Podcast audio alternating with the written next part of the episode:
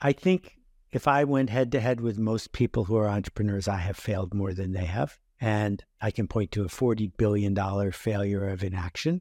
That's a lot of billions of dollars. But the mistakes, the failures of action, while they leave scars, aren't the ones that I spend time thinking about. I mostly think about the failures to act, the person who is right in front of me who I failed to see who they were and understand their feelings and their pain and their dreams. The failure to extend a hand or to find the empathy or to be patient. These are the failures that haunt me. Seth Godin, welcome to the show. Thank you, Kareem. It's great to be here. And thank you for consistently showing up and doing this work. It's much more difficult than people think it is. And I, for one, am glad you're doing it. Thank you so much. Thank you for being here. I think you've heard this from a lot, from a lot of folks that have had you on the show. There's always this like paradox of choice moment where you figure out like exactly what you want to talk about. And one of the things that came to mind is, I suppose that's kind of like an icebreaker. what was one book that you've always wanted to write that you felt you never could? A book I wanted to write that I felt I never could. Well, books used to be based on scarcity, scarce shelf space at the bookstore, share scarce paper. But now, of course, anybody who can use a keyboard can write a book. So I'm going to interpret the question as a book where the content is one that is holding me back. And I guess I've been trying to write that book without success, which is, or maybe some success, but not enough success. How can I unlock what people have inside of them that they know they can bring to the world to light people up and make things better, but they still hold back? Why is Pressfield's resistance such an epidemic? Is there an incantation, a story, an anecdote, something that I could say that would help more people get the joke? And I think I keep trying to write that book, and I will probably keep trying to write it somewhere until I figure it out. I think related to that, I think you've you've told the story at least once, if not if not several times, and it kind of brought you to this realization as of recent that perhaps the world doesn't necessarily need another marketing book. Perhaps the world some, needs something different, and it reminds me of, or of course, I'll let you tell the story. Um, Jacqueline Freeman's "Song of Increase." What does that bring to mind? So Jacqueline is a friend, and I didn't know who she was when a fellow beekeeper told me about her work. She's a feral beekeeper. She's not feral, but the bees are wild. And she helps them evolve because one of the giant problems we have because of big honey is that bees are sort of trapped in the evolutionary cycle. And what she wrote about is the idea that at the end of a long winter, a beehive is pretty ragged.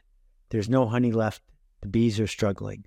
And the Council of Maidens will encourage the rest of the bees to go out and collect as much pollen as they can in the spring. And within a few weeks, the honey is replenished, the hive starts to thrive again. And then they do something extraordinary, which is they have the queen lay a new queen egg, which is weird because you can only have one queen at a time. And shortly before the new queen is born, all the adult bees, all the maidens, and the queen will swarm and leave the hive forever. And this is the song of increase. And it's stunning to hear and to witness. And what Jacqueline is talking about is the fact that each of us has the opportunity to do that. And so my book, The Song of Significance, was inspired by her book and by the idea that time is short and we have made a mess of the world we live in so that we could have conveniences, so we could be connected to each other, so we could have treats and feed everybody. And we're wasting it doing what we did yesterday as opposed to singing a song that really matters. Yeah. And I mean, I think a lot of people are still in the honeymoon phase, no pun intended, of obviously like everything that's going on with the AI, with the AI revolution. But I think what people don't realize is that it really is a race to the bottom, as you say. Yeah. The AI thing is just getting started. I mean, it's clear that AI is as dumb today as it will ever be ever again. Tomorrow it's going to be smarter and smarter the day after that. That anybody who does mediocre work in any field is going to be out of work because we can get mediocre work now for free. So that is an opportunity if you want to Sure. race to the top, or a giant problem if you just want to phone it in. Yeah, and I mean, it's I, I think it's something that like a lot of people are kind of like working through right now, where where it's like they understand that this is something that they have to embrace, but in the same time, they're trying to figure out how to make sure that they don't get caught up in all of the hype that is going on around it versus actually focusing on what they could truly do best themselves. Really, yeah. I mean, the CMO of uh, of Zapier, Kieran Flanagan, he he wrote a uh, post on LinkedIn once that talks about the fact that marketing is never going to be more important than it is right now because specifically because of you know AI and the fact that it's become so decentralized it's never been more important to really build an audience really build a tribe Well, I think for people who are listening to that without context, building an audience and building a tribe are not the same thing. Most people think they want to get the word out. I did an interview with someone earlier today, and she's trying to build her practice by getting the word out. And I'm like, Laura, you can't get the word out. Getting the word out is almost impossible now. There's so many words out that we don't need more of them. A tribe is a group of people that are connected by a story, a group of people who see each other and who gain value by being with each other. If we can organize, be part of, and inspire a group, it doesn't have to be very big for us to be able to make a difference. yeah 100% and i think like one of the things that and it's kind of eh, i think this is a nice segue into the first key moment which is which is one failure i think for me like as a co-founder i feel like you know many times i feel like we we should have already made it by now and it's almost this feeling of always being behind as a as a creator of, of anything. In this case it's the you know as a creator of a of a startup. And i'm wondering if you can share a time when maybe you've had something similar feeling where you felt like you were behind in terms of versus like where you are right now. I'm not sure if this is a feeling that you've ever had before because it is something that always like It's a feeling I have every day. I guess I'm confused because the same way I get out of bed in the morning and I realize there is gravity, gravity's still here. Every day I get out of bed and I realize I'm behind. So I don't know if that's normal or not, but what, what makes you say that well, I have so much privilege and so many advantages and have been so lucky since the day I was born that I'm not in a race to beat some, you know, imaginary competitor. I'm in a race to make a contribution. And I have all these tools and I'm not using them as much as I should. I'm behind. yeah i mean it's definitely something that i'm that i'm going through at the moment and trying to get better at it and i think what i'm learning is that like it's just really important to just stay in your own lane and focus on your own personal best as opposed to necessarily going into like the the crazy rabbit hole of comparison which i think theoretically a lot of people understand but sometimes it can be a little bit tough oh, sometimes Oh, okay. So I spend no time comparing myself to other people who are taller than me, better looking than me, have more money than me. No time whatsoever. It's foolish. I spend a lot of my time comparing myself to a mythical version of me. And I find that's pretty generative. That if I can let myself be on the hook to be a better version of me, not a, I don't know, not very attractive version of Leonard DiCaprio, then that's a useful tool because I can't become more like Leonardo DiCaprio, but I could probably become more like me. Yeah, I love that. So going to that first key moment, what was I'm curious where you're going to take us with this. What was one failure for you? I think if I went head to head with most people who are entrepreneurs, I have failed more than they have. And I can point to a $40 billion failure of inaction. That's a lot of billions of dollars. But the mistakes, the failures of action, while they leave scars, aren't the ones that I spend time thinking about. I mostly think about the failures to act, the person who is right in front of me, who I failed to see who they were and understand their feelings and their pain and their dreams. The failure to extend a hand or to find the empathy or to be patient. These are the failures that haunt me. Uh, the failure to recognize the World Wide Web when I was standing right there, that cost me a lot of money, but that doesn't haunt me. And how has it kind of changed the way you go about things today? I don't beat myself up about yesterday, but sometimes I beat myself up about tomorrow. And I have the freedom to decide what I'm going to do tomorrow. Most people don't. And I want very much not to waste that. Beautifully said. Shifting gears for for one more second, what was one book for you that you feel kind of like challenged everything that you thought you knew? There's no way I can pick one of them. I will tell you that when I was working on Linchpin, somebody gave me a book called The War of Art, and it was really poorly published. It was in this funky metal sort of binding. And I was sitting here in the office reading it, and I was about 100 pages in, and I stood up and loudly said, Why wasn't I told about this book before? And what Steve did in that book, and then my friends Roz and Ben did in The Art of Possibility, and in what Lewis Hyde did in The Gift. And I got 10 more books like that. When you start to understand that there's an infinite game to be played, you can't unsee it. And so, this arc of the infinite game and being able to recognize that we got tricked into a competitive small game instead of spending time on the generative bigger opportunity, those are the things that inform most of my thinking.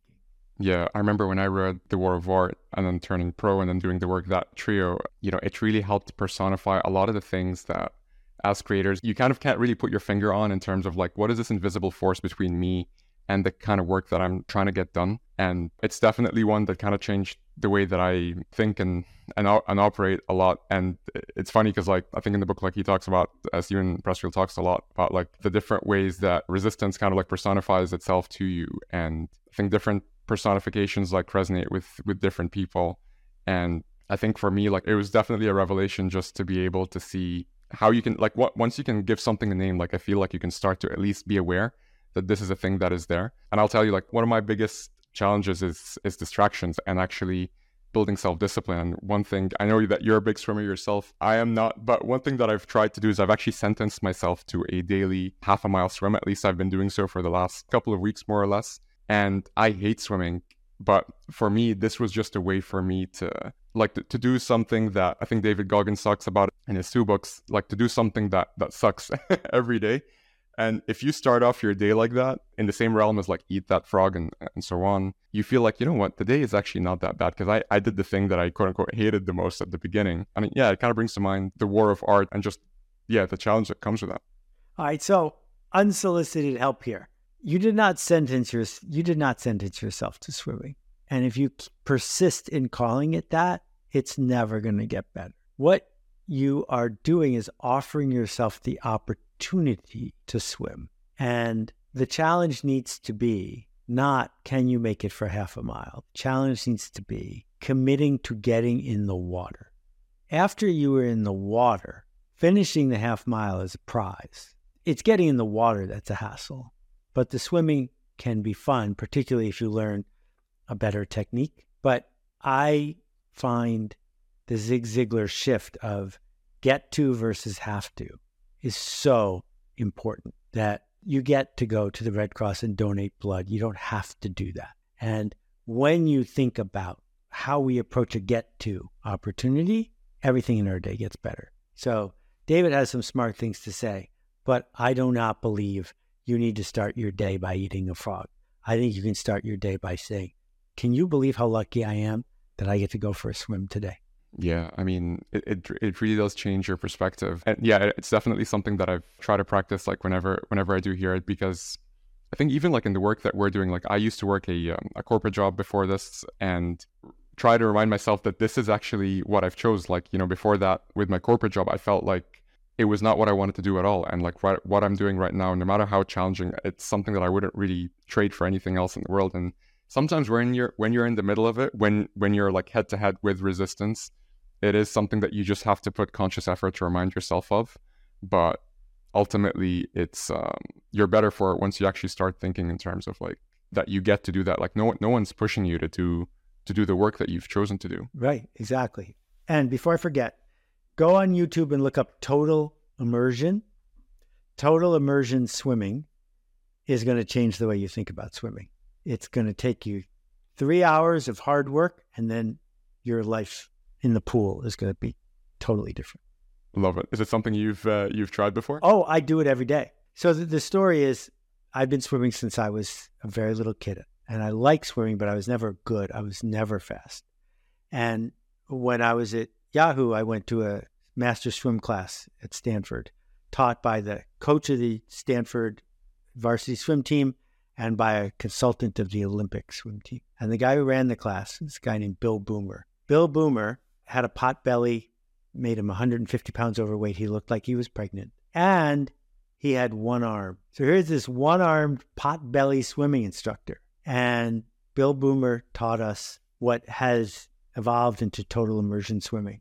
It's a totally different way to be in the water. It is, it would be like if someone taught you how to walk. It's like barefoot running, but the equivalent of barefoot running for swimming.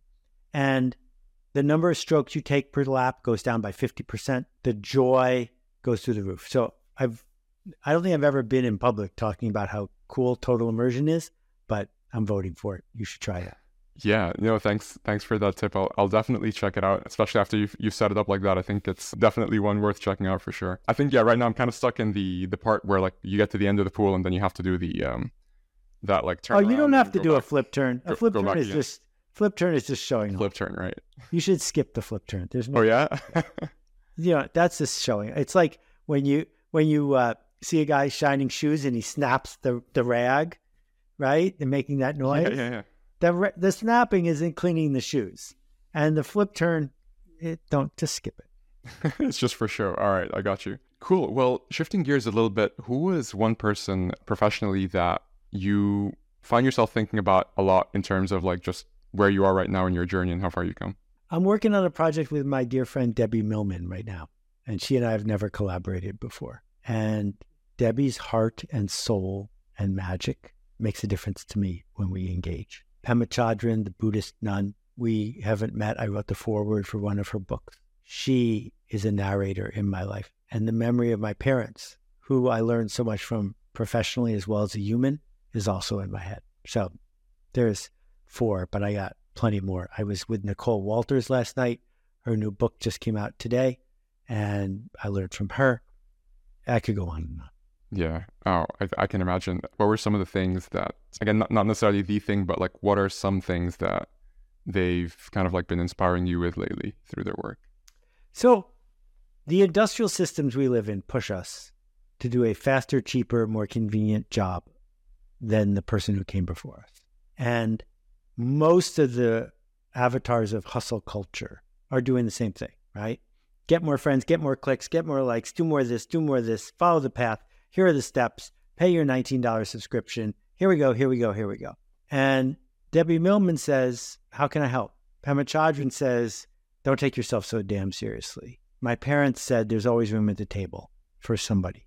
We can make room. That when we approach our work as connecting leaders who are focused on resilience and generative behavior, it's the opposite of hustle culture. And, you know, I came up in business when hustle culture seemed to be the only way to feed your family. And I learned the hard way that's not true.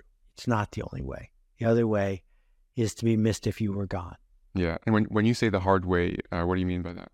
Well, if you have a zero sum mindset, it's mine or it's yours, then you don't have to make very many difficult decisions. It's mine or it's yours. I'm going to take more than my fair share. If you have the other mindset, it's, well, maybe I should water the seed a little bit longer because it might grow into a tree that could shade both of us.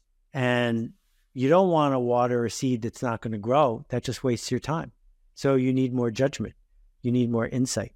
You need to make investments in humans and be patient as opposed to just take what you can get. Yeah, a hundred percent. And I mean, it, it reminds me of. Um, I think you have a collection of like really nice videos on your website. Uh, this one is from the page on the Song of Significance. If if people want to check it out, we'll probably link to it as well. But you were talking about how people don't necessarily want to work hard, and right now they have more reason than ever to not work hard if they are working in a culture where you know there is talk of you know AI where where there's talk of like people being replaceable, the exact opposite of you know obviously like a um, a linchpin, and just you're not giving them much upside, you're not giving them any reason to to stay.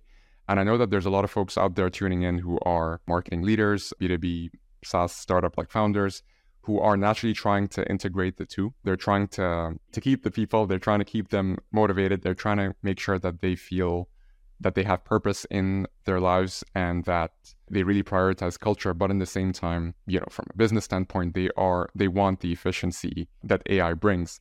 And i think a lot of people are still figuring out how to how to navigate that without accidentally ostracizing some people. Oh there's so much in that. Okay i'll start with this. I think people do want to work hard. I just think that people don't want to work hard on your project for you on your terms. I think they want to work hard on something that matters to them. And I don't think we have to spend a lot of time inventing fancy words about meaning and blah, blah, blah. I think we just need to accept or embrace the idea that what most people want is to do work that matters with people who care. What most people want is to be seen and to be connected and to matter. And that is significance. Significance is making a change you are proud of. So if you're building an organization, doesn't matter whether you're using computers, doesn't matter whether you're using AI, doesn't matter if you're running an organic farm. The question is, are you the person who is simply treating people like machines, telling them exactly what to do, measuring their short term impact and giving them a manual? Or are you saying, all of us are smarter than any of us? It is possible to create the conditions for a cadre of people to lean into a problem and solve it. And there's nothing about being in business for a living that requires you to do the first one. Nothing. And I can all day long talk about organizations, big and small, nonprofit and for profit, in the US and overseas, that have figured out how to create these conditions. But it's not about having your HR people come up with a clever phrase. It's about figuring out who has agency and looking people in the eye and trusting them. Yeah. And I mean, what what's so inspiring is you've interviewed or you've polled around 10,000 people in like almost 100 different countries and around specifically like what is it that makes them enjoy their job? What what is it that makes their job great? And i'm just looking at my notes here. It's not what people think right? It's not necessarily like autonomy. It's not necessarily a paycheck that that keeps getting you know larger and larger. It's a chance to make a difference. It's to do something that brings them significance to exceed their own expectations for what is possible. And yeah. I think a lot of times people start, a lot of leaders, I imagine, start with that intention, right? And they've read mm-hmm. all the, the Simon Sinek books and they're, they're into it. They, they really want to do it from a theoretical standpoint. It makes a lot of sense. But when shit hits fan, as it were, they kind of almost like default into this other way of operating. And so I was wondering if you could share with us a couple of ideas that anyone listening today, simple ideas that people can actually implement, like tomorrow, you know, which is Wednesday, things that right. Aren't overwhelming for them as such. Okay, so I have to rant for a minute about TLDR culture. TLDR is an Please. old internet expression which means too long, didn't read. It means if a TikTok video isn't good in the next six seconds, go watch the next one. And it mostly means walk up to someone who has an insight to share and say, What's an easy, simple thing I can do before tomorrow? This is not your fault. I'm not picking on you, Kareem. I'm just saying this is our culture. And my answer is if it's important enough for you to stop racing to the bottom, maybe it's important enough for you to spend 45 minutes reading part of my book. Maybe it's important enough for you to go for a walk with three people and actually talk about it. Maybe it's important enough that you don't need one simple thing you can do tomorrow that will prove this will change everything. And, you know, when I wrote permission marketing shortly after I invented email marketing 25 years ago, a whole bunch of companies said, oh, yeah, well, that's fine, but we need to spam people today because we need to make payroll. Well, 25 years later, the folks who are still around are the ones who took a little bit longer and earned a permission asset. And let's go down the list of every idea that's come along in the last 20 or 30 years the short, I'm standing on one foot, tell me what to do right now, shortcut always leads to you ending up in the dust heap with other people who took a shortcut. And the longer route that feels harder in the first place is resilient and generative. So I have to challenge the question because if I answer the question, people will try my one thing. And the minute it doesn't work exactly the way they hope, they'll go back to racing to the bottom. Yeah, I mean, I think it, it kind of speaks to the fact that like when people do look for shortcuts, it's it's often the longest way, the longest route to get to where you are trying to get to. Exactly right. And so that's mostly what I have been selling for 25 years. A belief that you can do it and an insistence that the best way to do it is to take the long way. Beautifully said. And I guess speaking of of long journeys, what was one decision for you, maybe closer to like present day time, that you feel kind of set the trajectory for everything else afterwards? Well, if it's the trajectory for everything afterwards, and I'm 63 years old, how far back do you want me to go? Uh, you you could decide.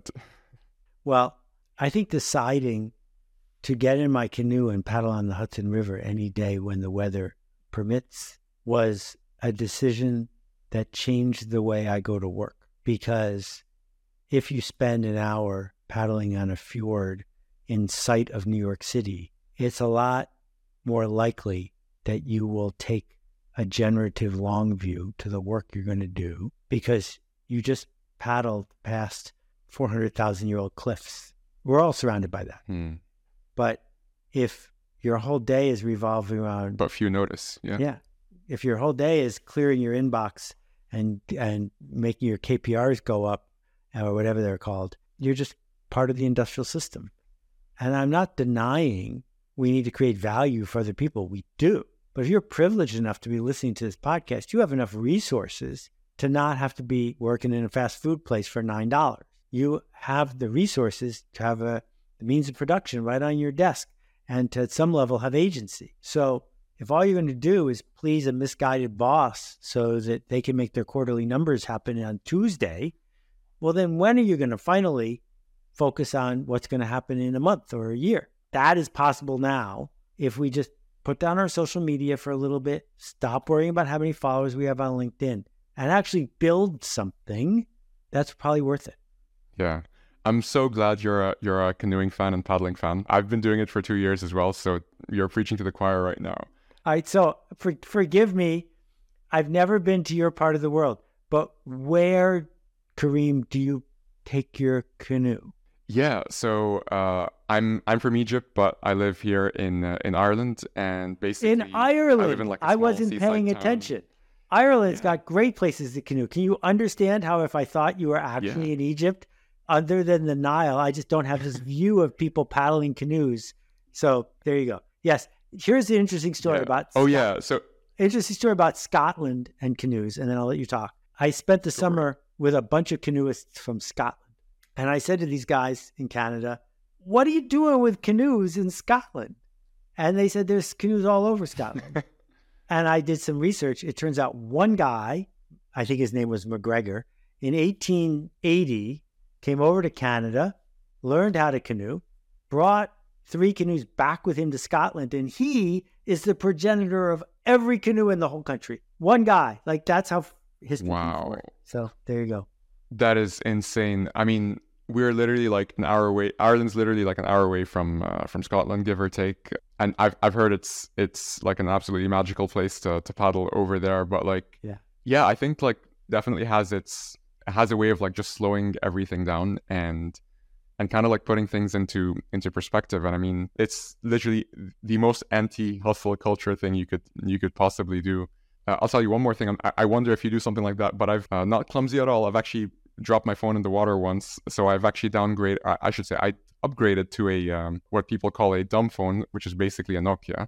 And I realized that my quality of life actually went up so much when I just got like one of those like fifty dollar phones that they literally sell in, you know what I mean? And my quality of life actually went up so much, and that became my kayak phone. But it actually became kind of like my don't call me kind of phone, and much to the dismay of a lot of people that that were trying to get a hold of me, I told them, "Hey, what, what's wrong with like a, a an old school call?" Much to the dismay of many of them, like I've been trying to just tell them that it's not about having a dumb phone; it's about taking the time to actually go about your life in a different way. And I mean, I, I run, you know, like a tech company or whatever. Like it just has a way of putting things into perspective. Things like going paddling, things like perhaps total immersion, and, and just like having doing things that people sounds funny to say, but people doing things that people don't expect you to do, like waking up and not checking your phone first thing in the morning. What a concept. yeah, well said. Yeah. So, I mean, we've come to our final key moment. What was, and I apologize because this is an annoying question, but what is one learning for you all throughout this journey? If there was one thing that you, that you wanted to leave us with, what's one thing that, that you'd highlight? Everything is going to be okay. That is not reassurance. That's semantics. If we define whatever ha- is happening as okay, that everything is going to be okay. And everything is going to be optimal. Everything isn't going to be the way we expected, but everything is going to be the way everything is going to be. And then what? And then what? And then what? And instead of using our force of will to somehow control what's going to happen next, we can simply, not just, but simply do the work. When we simply do the work and let go of the outcome, we can get back to the work. But we spend so much of our time trying to control an outcome that's out of our control. That is the source of so much of our anxiety and our stress. Yeah, beautifully said. I mean, one one book that me and my uh, my brother, who's my co-founder, we we literally like swear by is uh, the Four Disciplines of Execution. It's a timeless book, and it talks about how most people ma- measure or focus on the the lag measures, right? Which is by definition, like if you're measuring how much you weigh today, that is a lagging indicator, as opposed to lead measures where you're measuring something that is within your control, which is pretty much doing the work, doing doing the thing, as opposed to reporting on the thing or, or looking at the end result, the end result's going to take care of itself, I feel. Beautiful. I love that. Well, Seth, thank you so much for coming on. I was wondering if you had any parting thoughts for our audience as they go about, I think, embracing some of the concepts that we're going to bring more to light from the Song of Significance. Any parting thoughts that you'd like to share? I think the best way to learn something is to teach it to somebody else. And you have done a great job of teaching the people who listen. I would challenge the people who are listening to go teach it to somebody else because you don't need more time. You just need to decide. And the first step to deciding is to talk about it. Awesome. Well, Seth, I wish you many more happy paddles in New York and swimming sessions. Uh, but yeah, thank you so much for coming on the show, and uh, we'll see you soon. Thank you for having me. Keep making a ruckus.